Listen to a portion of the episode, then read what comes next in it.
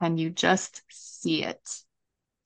Can you see that the fact that you are sleep deprived, you are short tempered with your kids, you are staying up after they go to bed and having three scotches or bourbons or whatever, and sleeping poorly, and then getting up and going to your side job, all in the name of I'm supporting my family, and you know, stopping by for a couple of beers on the way home, coming home, having another substandard dinner with your family, and you just see it. And you see that that isn't a great way to live. And once you can see it, now what are you going to do about it? The First Responder Liaison Network is proud to present to you the Kitchen Table Podcast, where our guests come share their stories, their perspectives, and their message, talking all things leadership. Now, here's your host, Berlin Maza. Good morning, and welcome to the Kitchen Table, episode 25. Our show is brought to you by the First Responder Liaison Network. The network is organized for the development, implementation, and ongoing support of mentorship and professional development programs, inspiring our youth and young adults to mature into engaged civic leaders and resilient community sentinels. Music and graphics are brought to you by Kai Elephant Productions. And today on the show, we have Annette Zapp, who's a 20 year fire service veteran who holds the rank of lieutenant and owns Fire Rescue Wellness, a coaching business dedicated to elevating the mental and physical wellness of firefighters worldwide. In 2020, she served on an Illinois Senate task force focused on mitigating first responder suicide. She is a recognized industry leader in the firefighter health and wellness field, co authoring the ISSN position stand on tactical athlete fueling, and a proud member of the newly formed Associated Firefighters of Illinois Resiliency Committee. Annette Zapp, AZ for short, also hosts a Fire Rescue Wellness podcast. AZ earned a master's degree in biochemistry and molecular biology from the University of South Dakota School of Medicine. She's a National Strength and Conditioning Association certified strength and conditioning specialist and tactical strength and conditioning facilitator, and certified by the International Society of Sports Nutrition and the Society for Neurosports. She was an adjunct faculty member at the University of Denver in the graduate program for sports coaching and a frequent conference speaker. The real story is AZ is a recovering biochemist who wandered into fire service 20 years ago and she never left. She found what broke her heart and thereby found her purpose. The fact that firefighters pledge their lives in the service to the public and yet no one is taking care of them while they die of complications of cardiovascular disease, cancer, and suicide is unacceptable. AZ finds the research and resources and brings them to the fire service in a way that provides them the so what, now what. AZ owns and operates Fire Rescue Wellness and hosts the Fire Rescue Wellness podcast, which drops weekly on Tuesdays. Good morning, Annette. Thank you so much for being a guest on the kitchen table today. How are you? Well, I am great. And good morning. And, you know, I'm going to apologize to your listeners in advance because, uh, as I was telling Berlin before we started, I recently moved and I now live under a very small airport. But yet it seems to have international levels of traffic. So if you hear airplanes buzzing above, it's uh, just remind everything's fine. Everything's fine. well, I appreciate that, and uh, it's so it's so far so like super quiet on your end. So uh, I think you've uh, I think you're doing okay.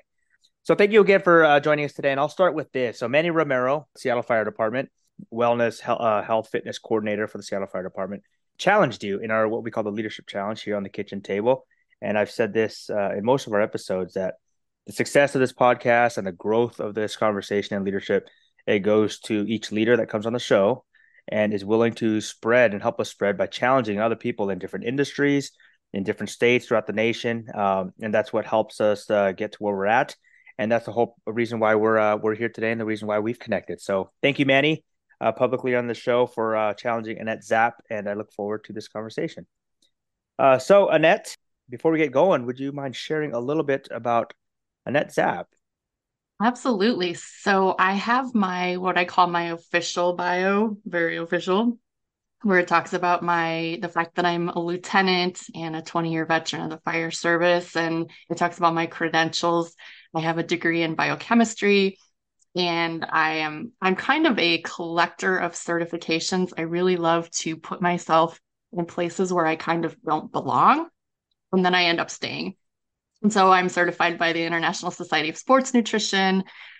Uh, I'm certified by the National Strength and Conditioning Association. All of that stuff is boring. What I really tell people is I'm basically a recovering biochemist who wandered into the fire service and never left. And the thing that I saw very quickly in the fire service is that we take men and women, we take these civilians with these servant hearts who really, really want to help people. And then we sleep deprive them and we traumatize them. And we give them zero resources for their, I shouldn't say zero resources, but we give them very few resources in most instances for their own health and wellness. And so it quite literally breaks my heart that these first responders are dying from cancer and from cardiovascular disease and from suicide simply because they don't have the help that they need. So I started my business uh, around, actually, it was around 20 years ago. I was working in the general population.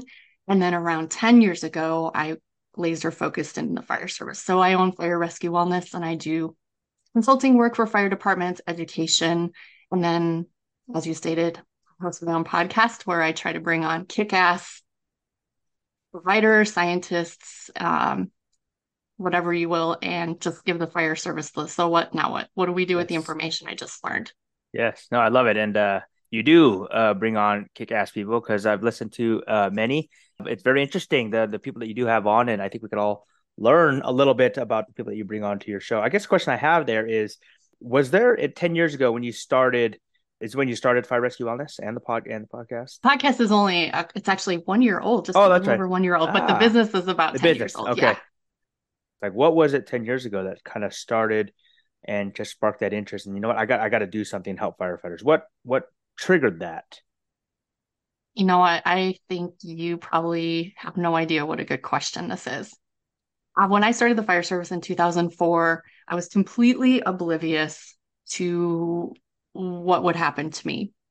I was a previously super outgoing, super extroverted, loved to make plans with my friends, um, participated in things.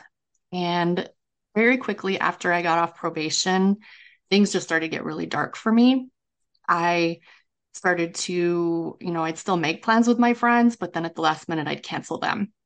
Hmm. I was doing a lot of sitting on the couch, vegging out, watching TV, mindlessly drinking wine. And all of a sudden, a bottle's gone and I'm alone. And so I didn't realize it at the time. I consider myself a pretty smart person, but I thought depression looked like I can't get out of bed. I can't take a shower. I'm sobbing and crying. I can't function. I was a very, very highly functional, depressed person and I didn't even know I was depressed. And so for almost 10 years, that's where I lived. I lived in this state of fight or flight, survival, and depression. And I didn't realize what was going on. And I was lucky enough to be exposed to a speaker at my fire department who came in. He was from the Illinois Firefighter Peer Support Network, which Illinois was, I believe, the first state that actually had a peer support network. And he came in and he told his story. And I like to say that I stopped breathing when he started speaking because everything he was saying, he was telling my story. And I just sat there and I thought, oh my God, me too. It's not just me. I'm not alone. And so the clouds kind of parted at that time. And I realized I have a very, very unique and special skill set I have all the human performance things. I have all those credentials. I have a lot of experience with strength training, with conditioning, with nutritional guidance, with all of those things. I also have a piece of I am a firefighter. And so people automatically sort of give me more credibility because I've done the job and I understand it. And so that's when I realized I have um, call it a unicorn skill set. I have a skill yeah. set that not a lot of other people have, and I need to do something with it. So that was kind of the pivot between I'm not training youth and adolescent athletes for their hockey skills anymore. I have really much more important work to do. Wow, that's uh wow, that's a That's a whole lot there. Well, first of all, thank you for being a little vulnerable. I guess a question I have on that is you said it was shortly after probation is when you kind of start falling into that, I guess, quote unquote, dark place. Was it, if I can ask, was that, do you believe it was kind of that first year ish of the fire service that got you to that point? What was, you know, because obviously you know that, uh, you know, we do have um, firefighters that struggle with all kinds of, whether it be, you know, depression, anxiety, or, you know, PTSD throughout a long career in the fire service. And whether we admit it or not as firefighters we a lot of things that we struggle with is because of the job it's stuff that we see or we're sleep deprived we don't eat well we don't high stresses you know mentally physically emotionally all the above is did that would you say that was kind of what got you there? It was it the was it the job? I think there's a couple different pieces to it. The first one was i grew up um i am the product of a generation when things were just different. Okay. So I'm almost 53 years old. I'm going to be 53 years old in a few months. Things were just different. I, when I started the fire service at 33 years old, I was lacking a lot of things. One of them was emotional intelligence, one of them was conflict resolution. Hmm. And then I was just becoming financially a little bit more savvy, but I was lacking those three things, like very much lacking those three things. And so I wasn't the first woman at my fire department, but at the time I was the only woman. And so I got hired with a large group and it was pure survival for that year for all of us. It's probation is that's what it is or that's what it was. But on day 365 of probation, when all of the men in my group got to breathe a sigh of relief, Yay, I made it through probation. I no longer have to work so hard to prove myself every single day. Um, I can relax a little bit. I'm part of the team. As the only female at the department, I never felt that. And I'm not sure if that came from inside or outside. It's probably both, but I was never able to breathe that sigh of relief like, okay, mm-hmm. I've proven myself and now everything is good. So that's part of it. The other part of it was the conflict resolution and the emotional intelligence when there would be some sort of conflict during the day i carried that with me. I put every single conflict i ever had in this pack that i felt like i had to carry around. And i wasn't emotionally intelligent enough to know that we can you and i could get in a fight and i could say f you and you could say f you and come back the next day and just start over to me, that relationship was damaged, spoiled, and it was over. And there's yet another person who doesn't like me. Mm-hmm. So, those things, the, the pressure that either was from inside or outside, I don't know. And again, it was a combination. And then just that lack of general human skills made life really hard for me.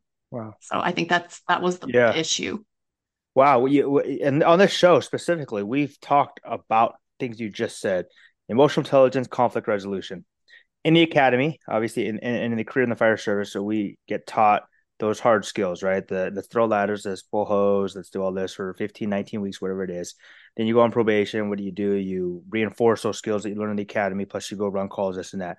But nowhere along the way do we teach our firefighters, our our employees, our, our personnel conflict resolution right? We don't we don't teach you know handling your emotions you know self-regulation self-awareness stuff like that. And then so when you mention this it's like you know, i'm sure you've heard the term predictable is preventable. And it's like we know we need these things as humans and especially as firefighters. So i mean and and then you mentioned and this was in 2005 ish 2004 right?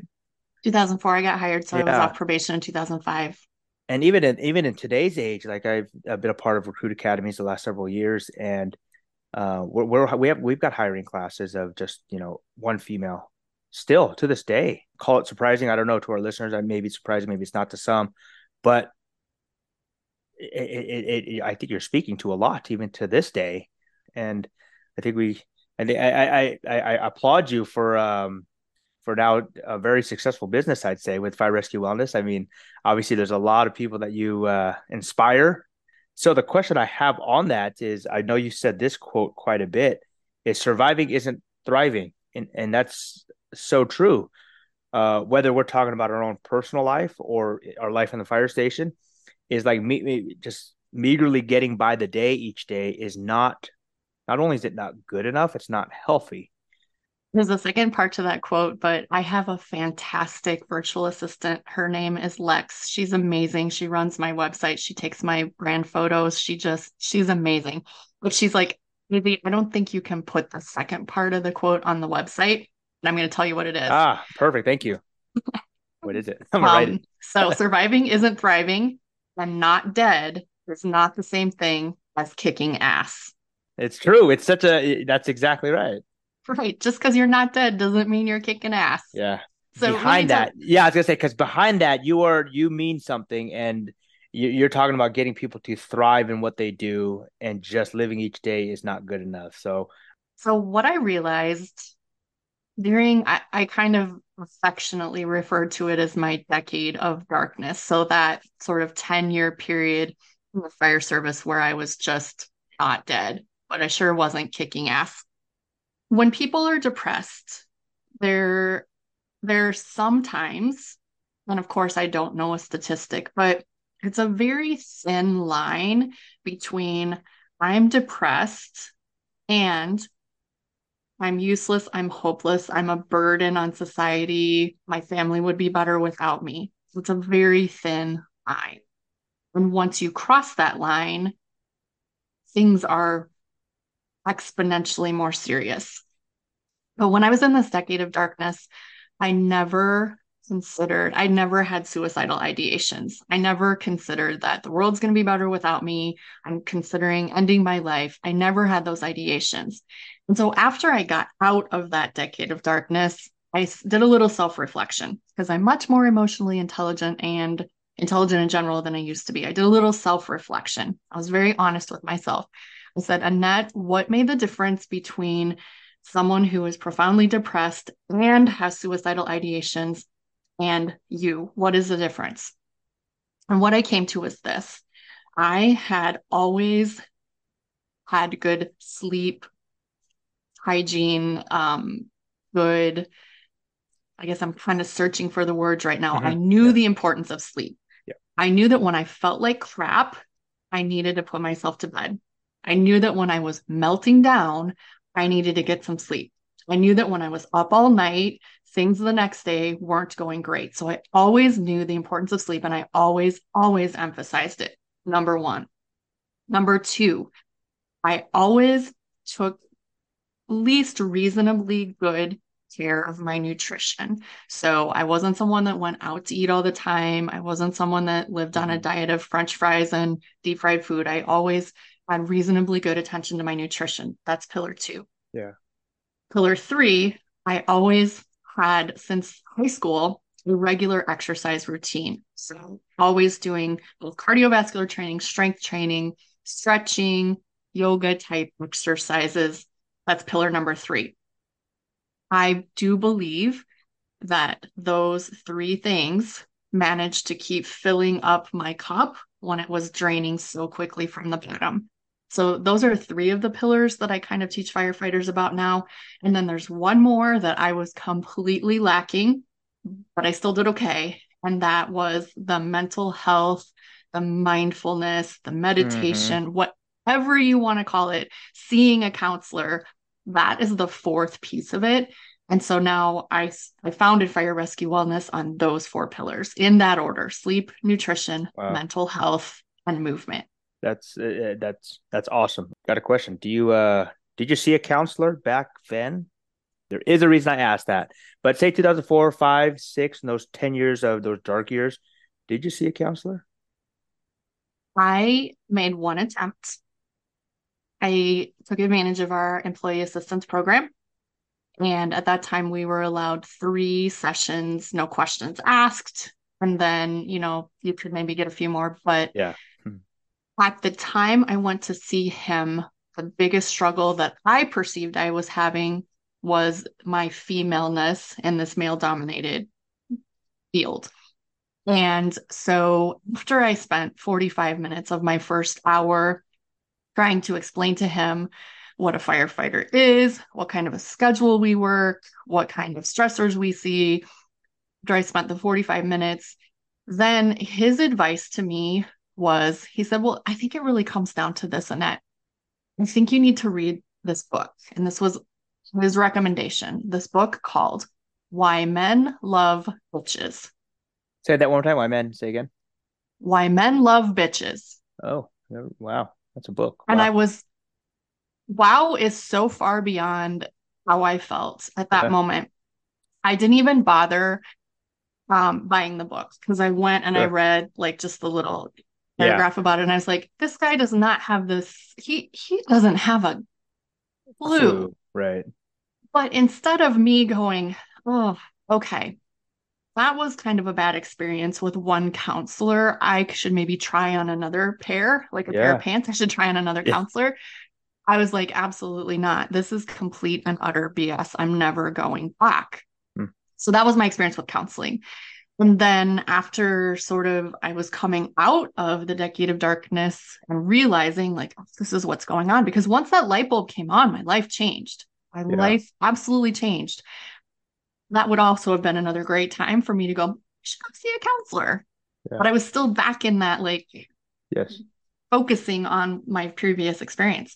So I honestly did not start counseling until 2020. Wow. So, because yeah. of that bad experience. Yeah. So the reason I ask that is uh, we've talked on this show and we've had we, we've had a uh, mental health counselor on the show and the stigma around mental health, especially in the fire service, is has always been there. I think it's getting better, where it's becoming more culturally acceptable, but only kind of still. Right. There's still, you know, so many out there that, oh, I don't need to see counselor. I, I first saw a counselor back in 20, I don't know what year it was, 18, 17, something like that. Went a few times. Okay. Yeah, it's helped. But then more recently, because of a recommendation from um, an individual, I've been going very regularly, once a month, you know, for the last year or so, we'll say. But it helps. Number one, I guess uh, uh, what we're saying is it, it, helps. It helped me. So in your case, you said in 2020, do you, and I'm assuming you still see one regularly. I guess now the question I ask is, does it help you?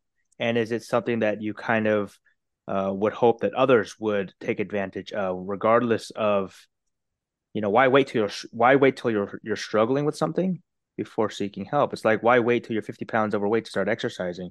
Why not just not be overweight by 50 pounds in the first place right? Like is uh so i guess proactive in your own mental health. It's a rhetorical question but did it help you? And obviously speak to others out there and why they should seek help. Yes it helped me and i will come back to that. What i tell people because i I have one of the greatest, I call it one of the greatest honors in my job tasks because I get them. I only get them for an hour, but I get all of our new employees for an hour and I talk to them about mental health and I talk to them about sleep and nutrition. But the thing I tell them is, I want you to go, not in a year. Yeah. I want you to leave today and go start trying on counselors and find someone you like and then create a relationship with them and go periodically so that when the poop hits the fan five years into your career, you've already got yeah. your secret weapon. Yes, agreed. So initially, I went to, there was a practice close by my work full of culturally competent, so to speak. Like they'd done some ride alongs, they'd done some work to to to understand the fire service. So there was no explaining to them what my job is or what I have to do. They already knew that. And my first experience was it was pretty good. She was a traditional cognitive behavioral therapist. And so we did a lot of talking. She tried the EM, I think it's EMDR, the eye movement. Oh, she tried right, that yes. with me. I wasn't good with it. I also think she wasn't good with it. I think it was a new technique that she was learning and I was kind of a practice subject. So I told her just I told her honestly, I don't like this. I don't want to do it. And so we just continued to she was my person to talk to.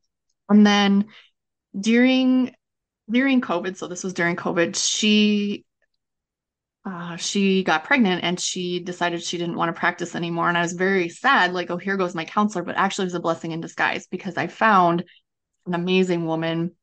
Her name is Cody Todd, and she is in the Chicagoland area, and she I I guess I don't even know what sh- the the type of counseling she does. I don't know what it's called, but we talk a lot about the nervous system and how the nervous system is there to protect you and mm-hmm. the experiences that you have in your life are all sort of stored in the nervous system and at first when I started talking to her I was like holy crap this is voodoo. I'm not sure uh-huh, if I'm going to be uh-huh. able to do this been amazingly helpful. So my advice to your listeners, find someone early. Yes. Make sure they're culturally competent. competent make sure absolutely. they know what's going on. Yep. Thank you. Thank you. Because uh, when we had our mental health counselor on this show several months back, she said everything you were just saying. So all you're doing, you're reiterating everything that's that that we know is true, especially regarding mental health. Like culturally competent, go early, don't wait, and take care of yourself. So a follow up to all that is when did Annette Zapp realize she was now thriving and not just surviving? That's a really good question. I think, oh, so my friend Abbie Smith Ryan's birthday is today. Oh. Abbie is a researcher at UNC Chapel Hill. She's just one of the most amazing female researchers in the country. And one of her former students reached out and she said, Will you write just a, an email or send maybe a text or whatever for her birthday. And I was like, absolutely. And so I I was a little extra in my email to Abbie today. But what I told her was Abbie invited me. Now, let me back up a little bit. Katie, one of Abbie's students, I had become friends with her in 2018, I believe it was. And so in 2019. I think I've had these years messed up. But anyway, uh, Katie invited me to go out for dinner with Abbie at a conference. And Abbie actually inspired me to use my voice and trust my voice to mm-hmm. help the fire service. So after having dinner with Abbie Smith Ryan, shout out Abbie, after having dinner with her, I believe in, I think it was 2018, I decided I'm going to say, start saying yes to stuff. And a lady that lives local to me had been asking me for years to write an article for Firehouse magazine. And I kept saying, no, I don't have anything to say. Like no one's, no one's going to want to hear what I have to say. I went home from having dinner with Abbie and I wrote the article and it got published in the fall of 2018. And then after that, I thought, oh my gosh, I have something to say and people want to read it, I guess, enough to put it in a magazine. I'm going to just apply to like five conferences and hopefully one of them, just one of them will say, yes, come talk at our conference. So I applied to these five conferences during to be held in 2019 and the letters started coming in. Wow. Every single one of them was yes. Wow. Yes. And that's, I think that's when I realized 2018, 2019, I had something to say. People needed to hear it. And I think that's what sort of started giving my life a lot more meaning. I love my job. I love what I do, but I don't receive a lot of fulfillment from going on fire and EMS calls. I don't. Yeah. But I receive a lot of fulfillment from helping firefighters. Wow. That's awesome. Thank you for sharing. That's a, I mean, yes, firefighters need help. We do, whether it's our own peers, whether it's counselors, uh, we need help. And whoever has the capability of putting themselves out there to help somebody, but it also takes some humility for firefighters ourselves to take to accept help. You know, to if if we're struggling, we've got to admit, but then we also have to be willing to take advice, to seek help, to you know, to become more well, if you will. So this next part is goes along with everything that we just said is how important you know we're in the service based industry yeah? The fire service we're firefighters we EMTs we go out and we serve and help people when they are in need.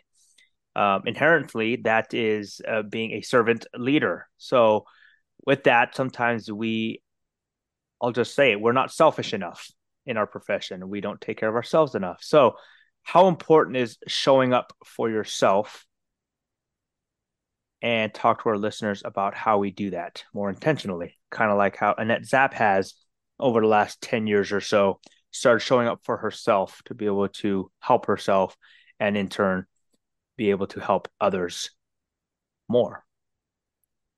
I think Cody Todd's going to be so proud of me right now because I'm going to use something she says to me all the time. She says, can you just see it? And at first I was like, see what? What are you talking about? But I'm going to say that to your listeners. Can you just see it? Can you see that the fact that you are sleep deprived, you are short tempered with your kids, you are staying up after they go to bed and having three scotches or bourbons or whatever, and sleeping poorly, and then getting up and going to your side job, all in the name of I'm supporting my family, Hmm.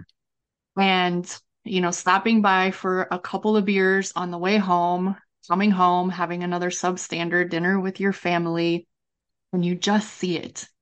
And you see that that isn't a great way to live. And once you can see it, now what are you going to do about it? Wow, that's powerful. Yeah, what are you going to do about it? And you can start really small because this is my sort of my bedrock. You have to meet firefighters. You have to meet anyone, but you have to meet firefighters where they are.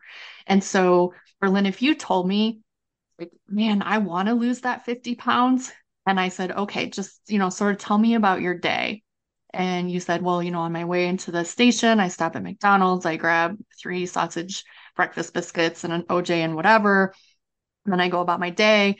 Then um, I look at my lunch that I packed and I go, that's kind of gross. And so then I head over to Chick fil A, whatever. So I listen to all of these things. Mhm.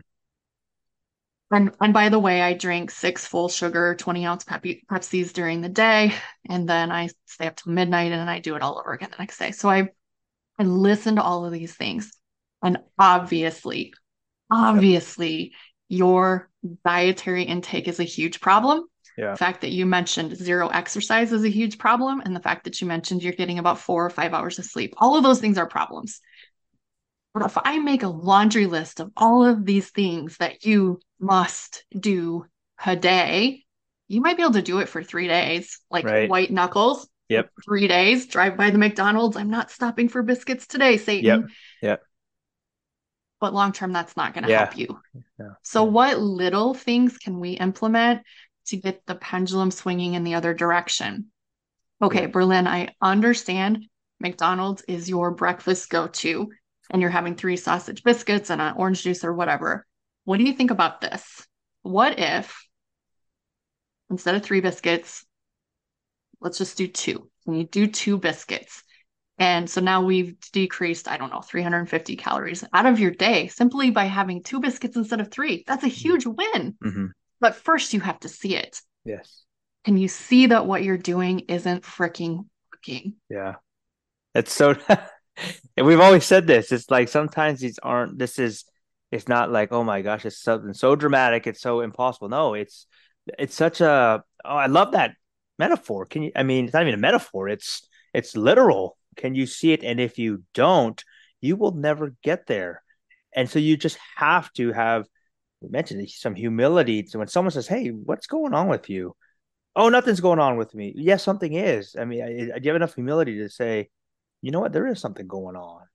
Or and if you don't see these things as issues, that's I get, I think that's our biggest problem is maybe not so much that we aren't willing to make a change, but also that is a big problem for many of us anyway. But many sometimes we don't see as what we are doing is an issue until 20 years down the road.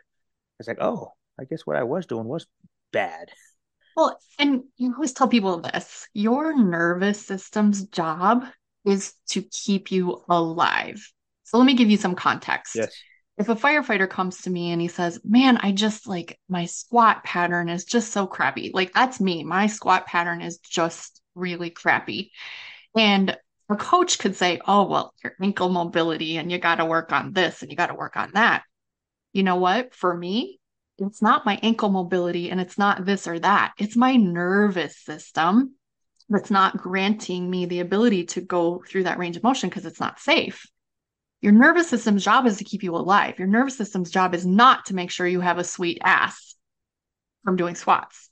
And so if you are on autopilot every single day, just trying to survive, your nervous system is like, it is now time to go to the McDonald's and get the regular. It is now time to go to the Chick fil A. It is now, Mhm. I am just surviving. And that's why you have to back up and zo- um, I almost said zone out and zoom Yeah. out and look at it. Yeah. Because we are zoned out. We're zoned out. Yes. We need to zoom out and see it. Correct. Yes. Oh, thank you so much for that. Um, oh, can I say one more thing? Of course. Yes, absolutely. Okay. Let's just go to um let's just say you are drinking six of these like 24 ounce full sugar Pepsis every day, and that's just what you do. I would say one thing you could try is five, obviously, cut down to five. But you could also try titrating. So perhaps I know if you like full sugar stuff, diet is gross. If you like diet, full sugar is gross. I, I understand. But if you start titrating, so quote unquote, the concentration of your Pepsi down with some diet. So maybe when you're having the 20 ounce, a fourth of it's diet, and then now a half. And now pretty soon you might be able to drink diet instead of regular. And I know there's some people out there going, whoa, whoa, whoa, whoa, whoa. Regular sugar is way better for you than that crap that's in diet soda. It's going to give you cancer. Regular soda is definitely going to give you diabetes. So pick your pick your poison. Right, right. Honestly, yes. pick your yes. poison. Yeah. No, and it's uh and it, it, you speak to a lot of us when we say it doesn't take extravagant changes to see changes, right? Start little. It's like, you know, you see the 50 pound thing. You don't have to lose 50 pounds in six months to be healthy. You can lose 10 pounds. You can lose two pounds in the next two weeks, and you are already on your way. Sometimes we focus on that massive goal that is so impossible and it frustrates us because we don't see those big gains, if you will. But focus on the little things. You said, you know, cut down from three to two. Maybe, you know, if you're eating out seven days a week, cut down to five and just start there and then stay consistent because it's also got to be repeatable and it's got to be you got to be able to stick with it right? Those extravagant changes is like you said you might be able to stick with it for three days but what happens on day four is like oh well you're back to where you started. So i'm gonna uh i'm gonna circle back because i i wrote this down and i didn't i dare not miss uh this because I, I love how you mentioned earlier you'd love to put yourself in places where you feel like you don't belong. Like i was not gonna let that go because we talk all the time about being uncomfortable in our space to grow, to grow mentally, physically, emotionally in our job, in our personal lives, whatever it might be. It's so important for our listeners to understand that being uncomfortable is okay. Not only is it okay, we should put ourselves there. If someone else is trying to put us there, that's okay too. Let's allow ourselves to be there, but intentionally putting your place yourself in places where you feel uncomfortable, you feel like you're inferior, maybe, and even that's not even the correct term, but I guess it, uh, it makes a point. But Annette did it. How did you get yourself there? How did you get to yourself to the point to say, you know what, I'm going to put myself in places I don't belong? What? How did you get there? Because not all of us are there. You know what? It's a character flaw for me, but think about it. not a flaw. I'm a biochemist. what in the actual heck am I doing in the fire service? Like, what what right did I have to take the test That's... and go into the fire service? So that's one piece of it. Yeah. Now I'm a firefighter and I decide I'm going to go to this International Society of Sports Nutrition conference. That sounds amazing. Now, to be honest, the first year that I went in 2016, I was still kind of in that dark place. So I went to all the talks, but then I hid in my room because God forbid I meet somebody, you know, yeah. like I'm a stupid firefighter. But fast forward in 2018, I had the courage, same conference, to go out to the tiki bar and sit down by a guy that looked really smart. And we struck up a conversation. And that's Dr. Andrew Jagim, who I just presented with at the American College of Sports Medicine Midwest mm. conference last weekend. Wow. Andrew and I now collaborate on research. So from wow. going to this conference where I definitely didn't belong to getting certified with that organization to presenting for that organization yeah. and several times actually to now collaborating on research you just have to say yes to things wow. figure that out later say um, yes if you want to do it don't yes. say yes to stuff you don't want to do yeah say yes and figure it out later oh that's so powerful i mean courage go say yes and you never know what will become of it later on. That's uh well, that's quite a story. From a conversation to now presenting at a at a national conference. Well, and the other thing that, you know, I sometimes do have to remind my my friends in the scientific community because um, I've been asked to collaborate on some research papers now, which I I do say yes. Also, sometimes I remind them, I'm like, you remember who you're talking to, right? I am a firefighter. And they're like, oh, yeah, but still do it. and that's awesome. I mean, that's well, I'm gonna I got to lean on that a little bit because I didn't mention this at the beginning. I didn't ask at the beginning. So, biochemist to fire service. Uh, how did that transition? How did that transpire? Like, why the fire service after, um, you know, all the extreme education you went through, and obviously a, a career before? Why, why the transition? So I'll try to tell the short version because it is a long, long uh, story. But honestly, I always wanted to be a law enforcement officer, and I had a very specific aspiration. I wanted to work in federal law enforcement, not the county sheriff, not the, you know, whatever. I wanted to work in federal. And due to the way the hiring requirements were in the late 90s when I was trying to get hired, that door kind of slammed shut on me. And so I was working full time as a health and wellness professional, and but also had these money scarcity issues from my childhood. And so I don't know if you know this, but when you work in personal training, it doesn't matter if you work 60 hours a week for your employer. You're not full time. You don't get benefits. You don't get time off. If your clients call in, you don't get paid. And so that was incredibly nerve wracking for me. I was making great money, mm-hmm. but to know that I didn't get paid if I was sick for a week was very, very, it was nerve wracking. And so I started looking for another career where I would have benefits and a stable salary. And that's kind of how I found the fire service. There were fire yeah. firefighters that came into the club. And here's the thing, Berlin. They told me all the good things about the fire service. Paid time off, yep. drive the yep. big truck, help people wear the cool uniforms, they the whole gamut. Yep. Not one of them told me the bad things about the fire service. And so I wasn't prepared. And so now that's why if someone comes to me and says, yes. I'm thinking about being a firefighter, what do you think?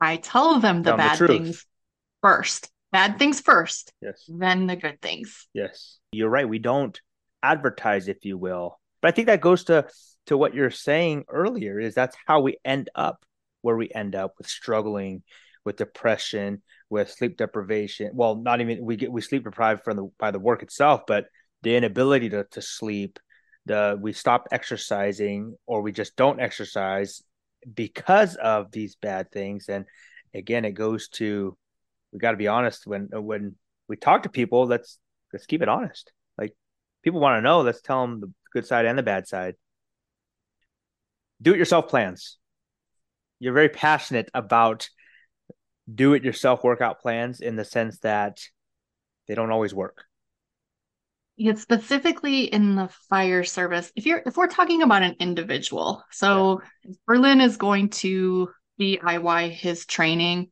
he's he's more than likely going to be fine as long as he finds a decent program. He's going to yeah. be fine. But the fire service administrations usually recognize the importance of being physically fit, usually recognize it.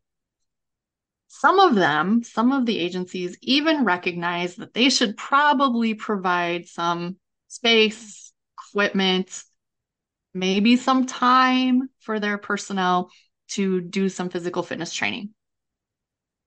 But what they don't really want to do is provide resources, professional resources, because they figure like everyone has a body so they should be able to figure out how to work out that body. Just go run and do some push ups.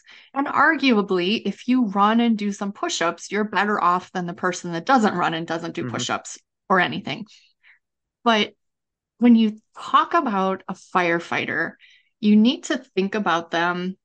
Let's be honest. You know, some people call us athletes. We're really not. We're not athletes but we should probably be treating ourselves like athletes. We probably Absolutely. should be Yes, we doing should. physical fitness training that's targeted towards the uh, skills, the skill set that we need. We should probably be, no, we should definitely be emphasizing our sleep. We should definitely be emphasizing our nutrition, our recovery, all of those things. And just because we have a body doesn't mean we necessarily know how to train it effectively. Just because we all eat food doesn't make us a dietitian. And so a lot of departments grab onto this whole like, we're going to do it ourselves in house. Like, oh, Berlin, you look like you're in shape. You Mhm. work out a couple times a week. You're now in charge of the fitness program. Mhm. Like, you go, you go make sure everyone's fit. Yeah. It doesn't work. It doesn't work for a couple reasons. First off, Berlin probably, although he does well for himself, he probably doesn't know what the hell to do for everyone else. Right. And because he works there, he automatically doesn't have any credibility. And what happens when someone gets hurt doing the stuff you told them to do? It's your fault. Yeah. And so this whole emphasis on the DIY is just, it blows my mind. Yeah. And there's such a better way to do it. There's such a better way to do it. Departments are really scared because it costs money. Yeah, Oh yeah. my God, it costs money. Well, you know what? Even with a minimal intervention from a good professional, it's going to pay for itself at mm-hmm. a minimum. If you pay that professional $50,000 for their services, you are going to save $50,000 somewhere else, Somewhere. down the road. Yeah. Yes. Yes. One less severe back injury Yep. because the person had been training or whatever. Hmm. So even if you barely cover the cost of it, who cares? It's the right thing to do. You need to do it. Yep. So there are departments out there.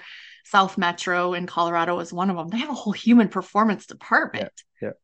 Physical therapy, Yep. uh, athletic trainer, strength and tra- conditioning coach, dietitian, mental health professional, on staff doctor. They have it all.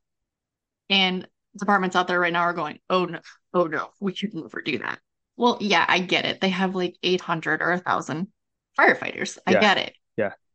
But you could have one professional, one professional there to help your people.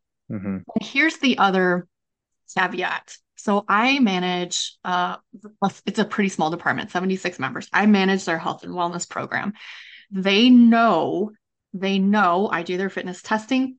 They know they can come to me at any time for a program to talk basic nutrition, to talk, I have a little ouchie. What do you think? They know.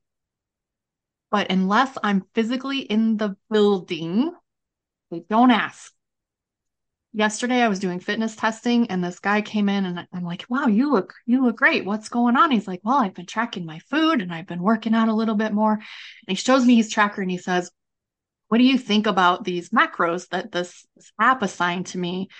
And we had this conversation where, you know, I ended up sending him a whole bunch of information, but he had been doing that for two weeks and didn't reach out and ask me because I'm not physically there all the time. Mhm. So being physically there Makes a difference. matters.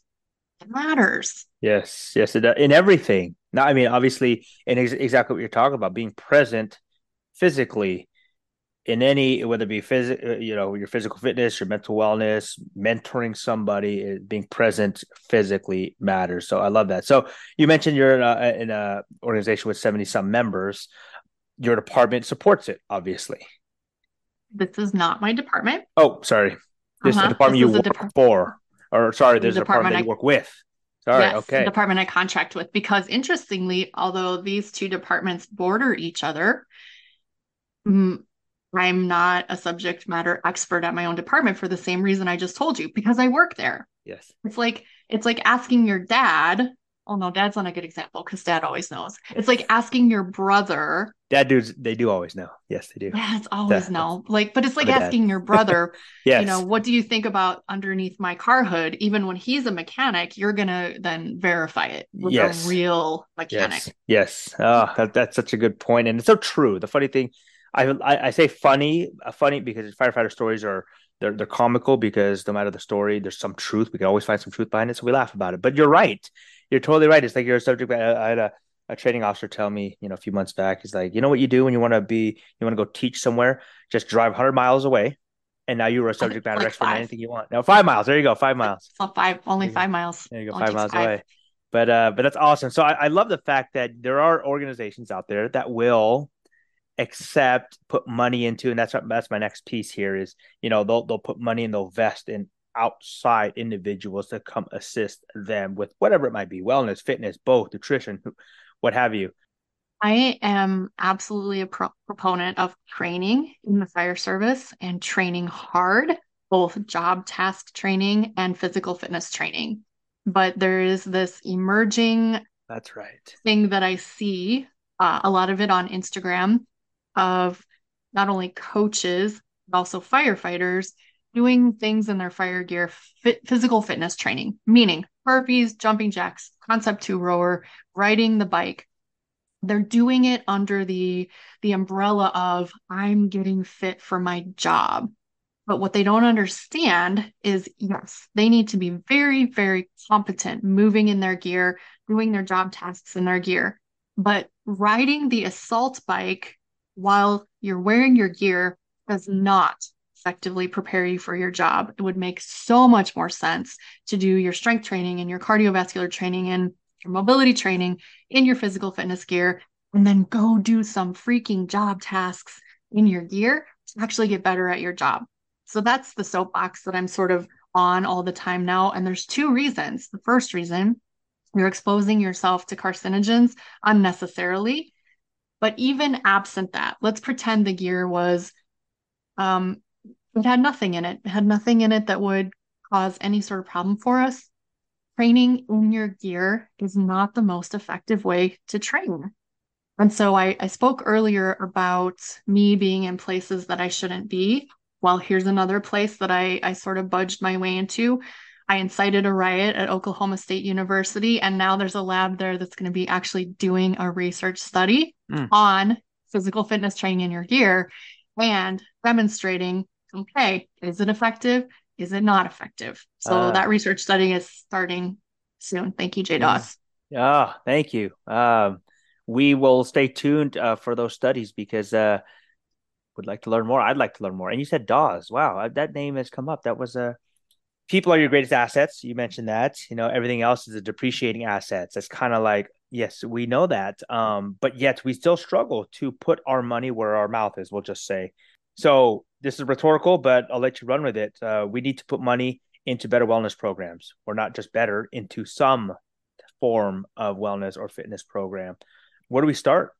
Uh, and let's You're even at- say let's say organizational, but let's say individual as well. Like an individual needs to take it upon themselves to say, you know what, we have a program, but I need to put myself out there and and go ask for help, go get help. Right? Sometimes we don't even take that first step. And I'll use myself for just an example. It's like, yes, I'm a I'm a, a fitness professional as well, and I, you know, I'm actually a strength conditioning specialist through NSCA. I'm a health and fitness uh, instructor with ACSM, and but I seek help all the time. Like I'm, I am, uh, we'll say an expert, but, but yes, but no. Like I can always, and I always use the example. Uh, I'm going off my tangents here. So I'll, I'll use like a LeBron James. I'll use a Tiger Woods. I'll use a Floyd Mayweather. Right in their professions, they all have personal trainers right? They're all at the peak of their industry in their sport, physically, mentally, all the above. They all have nutritionists. They all have personal trainers. I am certain that they can be fine and be in tip top shape, physicality, and all that by themselves, but they don't. They all have their experts as well because they know those experts will help them elevate wherever they currently at. So I always believe it doesn't matter where you're at you could always utilize somebody, a, a program of some sort, and it will help you elevate where you currently are. So that was a story, and the question was, um, how do we how do we get there? We need fitness and wellness programs in our fire stations. How do we get there? I always like to say that I truly believe that fire departments should take responsibility for their members in terms of they should provide uh, space, equipment, time, expertise, programs, they should provide those things. But absent that, you as the member can't just throw up your hands and say, well, they're not going to do it for me, so I'm just not going to do it. So at the personnel level, you need to, I believe, just find someone who can assist you with getting started with a basic program, maybe with accountability, with some nutrition. And I truly believe that whatever level you're at, let's say you're a true, true beginner. If you're a true beginner, maybe the other guy at the kitchen table does have enough expertise to help you. But once you're not a beginner anymore, you need a true professional. So you got to have someone that's at least 10 steps yes. ahead of where yes. you are at all times. So the department should provide resources for you, but if you are the member and you're not getting the resources, you've got to seek them out. And I always say, you know, a registered dietitian is a great place to start for help with your nutrition. I would make sure that that's a sports dietitian, not just mm-hmm. Mabel, who's been practicing for 86 years at the local hospital, yeah. a sports dietitian. And then instead of just a personal trainer, I usually look for, like Berlin said, a certified strength and conditioning coach because they generally have better training in understanding the demands of sport. And technically, firefighting is somewhat of a sport. But having said that, I like to use the analogy. We just bought a, oh, it is a sexy, fancy new ladder truck. It is so pretty. We got it a year and a half ago and it was $1.8 million. And I was just talking to the Pierce rep recently. I was doing some prep work for a talk and I was in our maintenance shop. Pierce rep happened to come in, uh, not the rep, I'm sorry, the mechanic. And he mentioned that to replace that vehicle today is $2.4 million, mm-hmm. 18 months later. So, of course, we spend a lot of time and energy and money maintaining that sexy beast so that we get our good 10 years of life out of it before we trade it in. But that is a depreciating asset. The second we drove it off the lot, it started to depreciate. Mm-hmm. And we're kind of savvy. We sell it before it depreciates too much. It still has good value. But sometimes when you sometimes, but sometimes some departments keep them 20 years. We only try to keep them 10. That's awesome. So, but you can look at me and go, well, she's just a lieutenant. And if she hurts herself and can't come back to the job, we'll just replace her with someone else. Well, first of all, no, you won't, because we can't hire people anymore. It is so hard to hire people. That's number one. Number two, she's just a lieutenant. She makes, you know, a little over six figures a year, like really not worth investing that much in. I would say, yes, I am, mm-hmm. because over the course of my career, I'm worth more than a ladder truck. Yep. You spent more on me than a ladder truck. And at least to some point until I start breaking down, I'm an appreciating asset. I'm getting smarter. I'm getting better at my job. I'm getting more able to train new people. I'm worth more. I'm yep. appreciating. Yep. So invest in me. Yeah. So recently, uh, we do great maintenance on our rigs. Recently, I had to go to the hospital in the middle of the night, not once, but twice on a fire company because my medics took extra personnel. So we have to go to the hospital and pick them up. On the second trip to the hospital, we ran into another fire company that was doing the same thing. This is very odd. We don't do this very often, and it was three times in one night. So we went back to the firehouse. A couple minutes later, tones go off again. We're going on a call, and my driver says, Was that just our squad getting towed back to our maintenance shop? Oh, wow. Of course. I, I looked and I'm like, Yeah, it is. So the crew that we had just seen at the hospital on their way home broke down and had to get towed. But no one said, this maintenance program doesn't work at all. We're not going to do it anymore because the squad broke down. We just carry on and keep going. Just, yeah.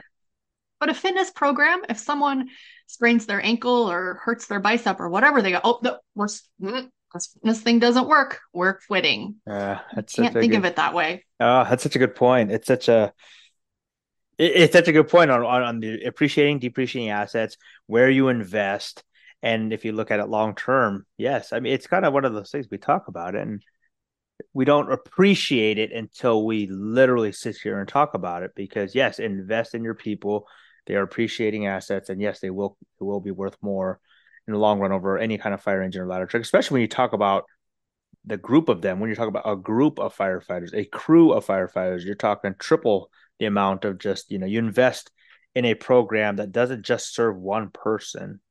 It's hopefully will serve everybody. So invest in me. So you mentioned invest in your people, which is awesome. So in your organization, and this is going that's uh, maybe a little bit away from the fitness side of things, but more just investing in people What have you found? Yeah, because earlier you mentioned something like emotional intelligence, conflict resolution. You didn't have that. We talked about how organizations don't necessarily provide that stuff. You kind of have to get out there and learn it on your own, which we know not everybody will. But uh, has your organization invested not physically in wellness programs, but in other ways in the stuff that I talked about, soft skill training and things like that? I think that most of the skills that I, the soft skills that I've gotten have been through things that I've gotten on my own. With that said, we have a new training officer. There's a new sheriff in town. Mm. He's amazing. And he's more receptive to to leadership training and bringing in speakers. I know one of our lieutenants had been asking like can we bring in Travis Howze and he was open to it. Unfortunately, they didn't move quickly enough and Travis is all booked up now until 2025. But oh, he's at least yeah. yeah, he's at least more receptive to things like that that are a little bit non-traditional. So I think that's, you know, that's amazing. And just in a one-on-one conversation, with him he he gives like little life lessons all the time. So i think things are going to improve on that front yeah. department. Yeah. No and i asked that because uh, i like to ask guest speakers. So we have an idea uh, to our listeners what depart what our department's doing out there uh, regionally nationally because uh, what you know we we we train on the things that we want to train on right? Whether it be fire tactics or this or that or fire engine training, which is all necessary, right? It's it's obviously necessary, but we just like to see what other departments are doing and share those things. So, how about this? What is non-negotiable to Annette Zapp when we talk about being uh, an effective leader um, in any shape or form? Two things. I don't yes. have to. Two things. Awesome. Sleep because you cannot clearly function, cognitively function without sleep. So sleep is non-negotiable, non-negotiable. And the other thing is I don't allow gossip at my kitchen table. Mm. To me, there is no reason to be dragging other firefighters on other shifts, on other stations, dragging them through the mud. If you don't have something nice to say and you still need to say it, go say it to the person that you're gossiping about. And so one of my firefighters pushed back and he's like, Yeah, but I tried that. I tried telling this guy he needs to pick it up or whatever, and he wasn't receptive to it. I said, I really respect that you spoke to him and thank you for that. But also, what good is it doing you or anyone else at this kitchen table for you to continually just keep bringing it up? Yeah. So it's not, I don't try to create a Pollyanna experience are great. But I also just not see the need to specifically gossip and talk badly about other employees. I don't see the need. Yeah, I love that piece. Dragging down others, like negativity is not doesn't do anybody any good. Talking about somebody bad, it doesn't make us better. It doesn't make anybody any good. But we it's funny you mentioned that because uh, you know, go talk to that person.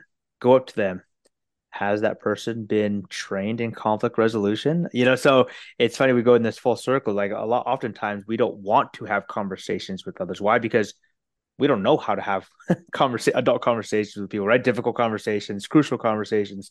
Um, but that's uh, I, I love that. And sleep obviously. So here's a question on sleep. Uh, our profession sometimes doesn't let us sleep. What do you do and how do we get better sleep right? Because we got to go on calls or suggestions if you will so many. First one is this. I I completely understand and I hear you when the lady in the ceiling, I like to call her the bitch in the ceiling, tells you you have to go somewhere, you have to go. I understand that. So we don't have complete control and autonomy on duty. But then we also can't say we have no control on duty because we do. We do. We do. You have control of what time you go to bed. Yes at most departments, I hope you have control of what time you go to bed. You have control of how much caffeine that you slugged down into your body that day. You have control of whether you moved your body or not. Uh, research says people that exercise sleep better. Timing on that exercise might make a difference, but people yes. that exercise sleep better. You can make sure that to the best of your ability, your dorm is cool and it's dark and it's quiet. You can have one of those crucial conversations with your person that sleeps next to you. Like, broski, your snoring is keeping me up every single night. Please go get, for the love of God, go get a sleep study so they can tell you you have apnea. So going to bed at a reasonable hour and all of, you know, those tips are going to be helpful on duty. There's also a program from 62 Romeo that helps you go back to sleep. They teach you how to go back to sleep after you've been interrupted uh, to go on a call. So those are kind of personal things that yes. you can control. There's things on an administrative and an engineering level. The administrative level is if your administration says you're not allowed to take a nap, your administration is asking for problems. You truly should be allowed to take a break and take a nap during the day. If your administration says you cannot occupy the beds before 8 p.m., 10 p.m., whatever it is, but you can go sleep in the recliners and snore and watch TV, that is not a great rule. We need to negotiate that. There's also engineering controls. So some stations have all of the tones going off in every station all night for all of the mm. calls and the lights come on and it's just ridiculous. And of course engineering controls are more expensive sure. to um, rectify but there's something that we should be working on because you do not want a sleep deprived firefighter driving 2.4 dollar 2.4 million dollar ladder truck. You do not want a sleep deprived firefighter doing the drug calculation on your infant when they're sleep deprived just simply because their administration wouldn't allow them to take a nap and now mm-hmm. they've been up all night. Yeah. Oh, that's uh I've got a rhetorical question here, but uh let's answer it. Uh are firefighters stubborn?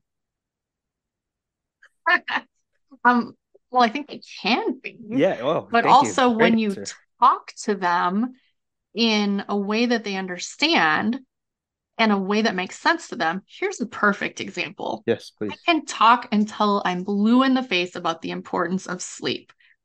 But you know what I know? I know it's their attention. I cite a study done at the University of Chicago in young 19 and 20 year old men, which said five nights of sleep deprivation decreased their testosterone by 15%. Now, in those five nights of sleep deprivation, they still got five hours. Now, let's take that study and say, now you're 40. Mm-hmm. Now you've been sleep depriving yourself for 20 years. Yeah. Yeah. What percentage is that? And they listen. Yes. Then they listen. Oh, and I wanted, that. let me circle back really quickly Please. to the, you know, you can't control the on duty stuff. Yes. You have to control your controllables, which is your off duty. So, you know, drinking a lot of alcohol off duty, it's going to disrupt your sleep. The same thing with the caffeine, the nicotine. You know, you need to, if you want to get seven to nine hours of sleep, you've got to go to bed in time to get seven to nine hours of sleep. Utilize your naps off duty. Uh, make sure you're exercising. Make sure that your sleep hygiene in your room is you know, adequate. There's so many ways to optimize off duty that can sort of mitigate and offset the on duty issues. Yes, absolutely. And off duty and the control. I love how you talk about the controllables because again, we talk about that too. Is you have to control things that are under your control, and you just have to. Otherwise, someone else will control it for you.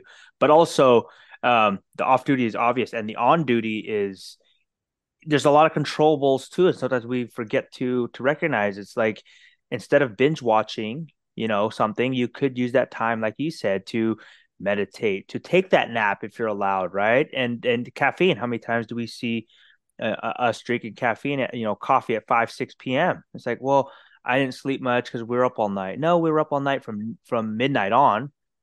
But just because you chose not to go to bed till eleven thirty, the rest of us went to bed at nine thirty. You know, so it's that stuff. It's like sometimes we just have to recognize, like what you said, is eh, can you get a better workout program that will allow you to sleep better versus just any old workout program. You know, so uh, I love that controlling and the sleep. Thank you for uh, for uh, really focusing on that sleep thing because you said earlier in the four pillars. I don't know if that was intentional, but I'm going to say it was. Sleep is the first pillar. I don't know if that's order of importance, but yes, it's it it is right. Well, everything I would say everything gets better when you sleep. Yes, everything gets better when you sleep.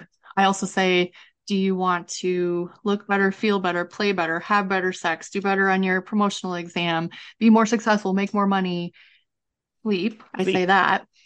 But you also have to remember that sleep has an impact on your nutritional intake And it also has an impact on your ability to do a good, meaningful training yes. session. And it also has an ability to impact your mental head space, if that's what you want to call it. So, of all the upstream interventions, I believe sleep is the most upstream. Yes, I agree a thousand percent. So, listeners out there, if there's one thing you take away, but please take away 10 from today is sleep. Find ways to get better sleep. Let's do rapid fire. Now, I know this might be redundant, but that's okay. Sometimes as firefighters, sometimes we need reminders. Sometimes we need to hear something 76 times before it finally hits, right? Um, and I say that jokingly, but but not right. I'm a firefighter as well, and sometimes hearing it multiple times, it finally sticks.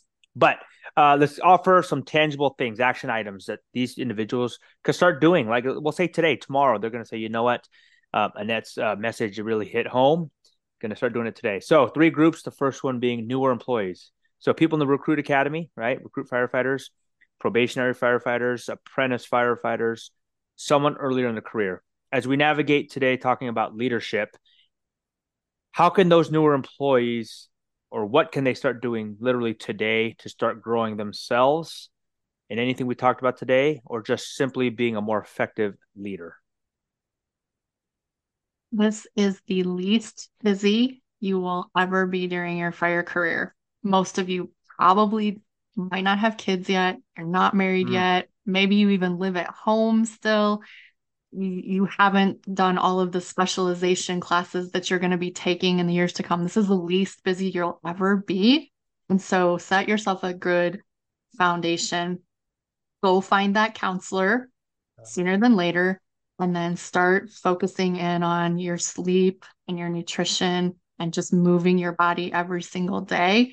Set that bar for yourself now so that when life gets busier, you've got that. You've got those habits in place habits are really powerful. That's powerful. Thank you.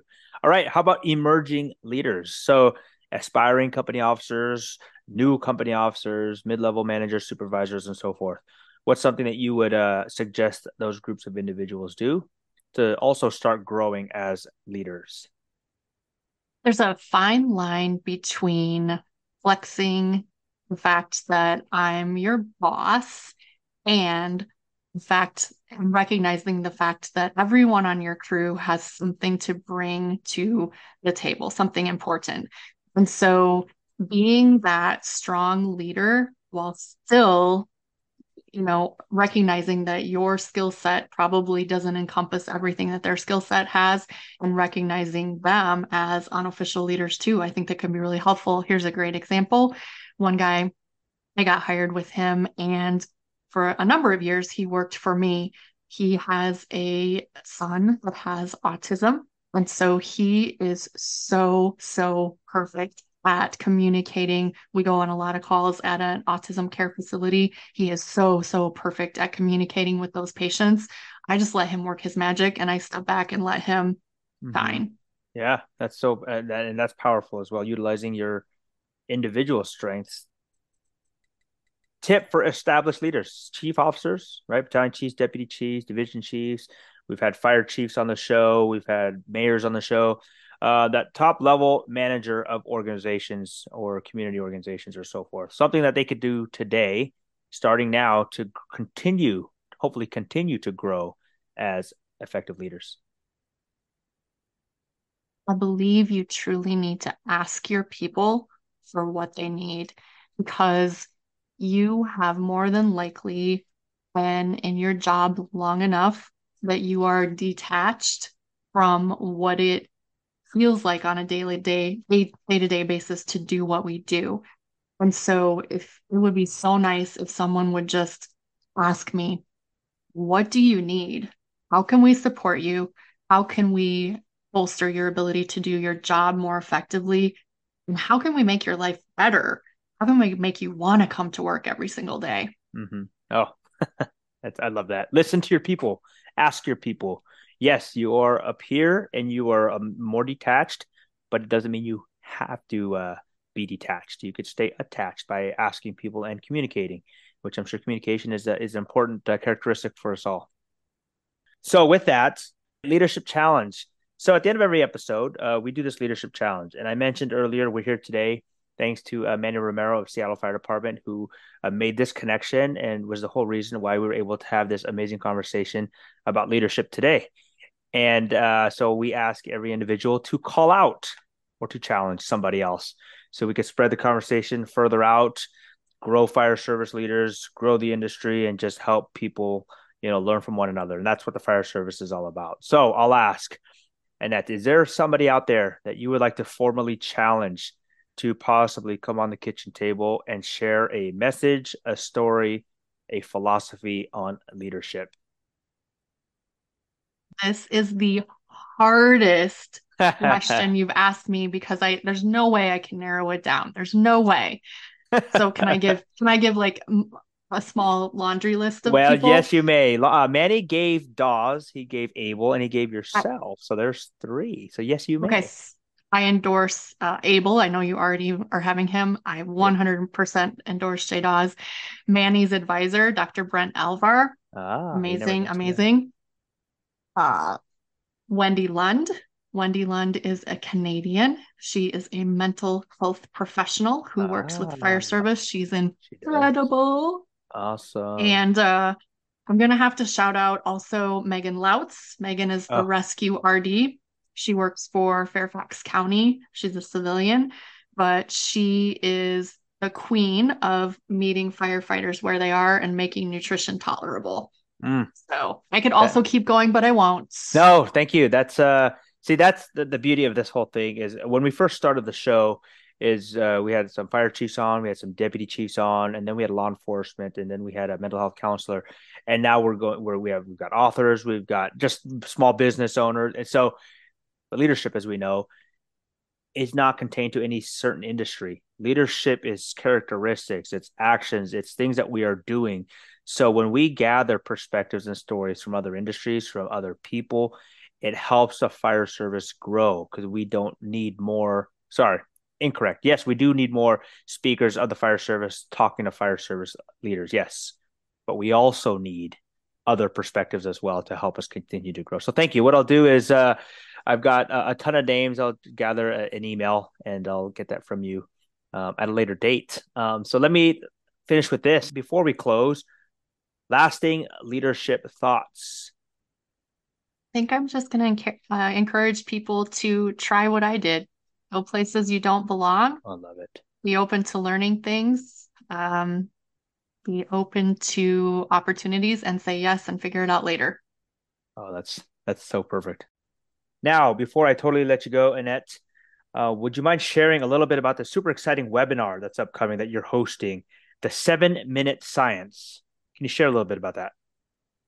I am so excited you asked, and I'm happy to share.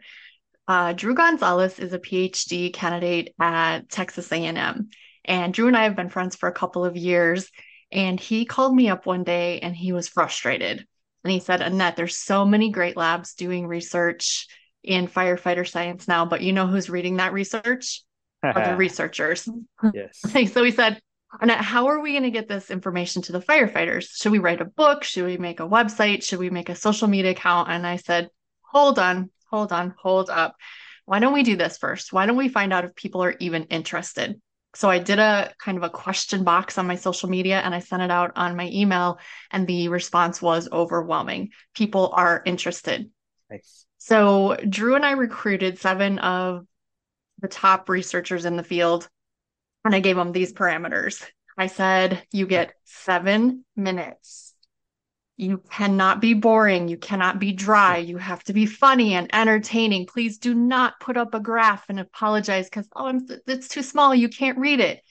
so you have seven minutes to give the firefighters the science, also the what the heck do we do with this information? So there's seven of the researchers. I'm going to be the moderator. It's going to be one hour. It's totally free. November 6th at 6 Central. No worries if you can't attend live. You will get a recording afterwards if you sign up that you can watch for up to two weeks afterwards. I would love to have all your listeners and your coworkers attend. Yes. Well, absolutely. Well, I'm already I'm already signed up. So first of all, thank you for sharing. So everybody, this is November 6th at 6 p.m. Central. Um, and so just a reminder to those on the Pacific Coast that are uh, in my zone, that is 4 p.m. And uh, again, where would we find it? How do we how do we register? Well, I hope you will put the link in the show notes because the I don't have a tiny URL URL for it. So uh, if you would put the link in the show notes. Otherwise, if you happen to follow me on social media, I'm screaming about it every day. So okay. you can find it in the link on my Instagram bio. Well, there you go. That's uh, takes me to my very next uh, piece here. I would be very uh, remiss if I didn't close with this. How do we find Annette Zapp? How do we learn more about what you do and the uh, conversation and work that you're spreading? In addition, that's also where we'll find the seven minute science. So, yes, how do we find Annette Zapp? The best way to get a hold of me is on Instagram. I'm at Fire Rescue Wellness. I know that's super, you're, you're shocked that that's my handle, but at Fire Rescue Wellness.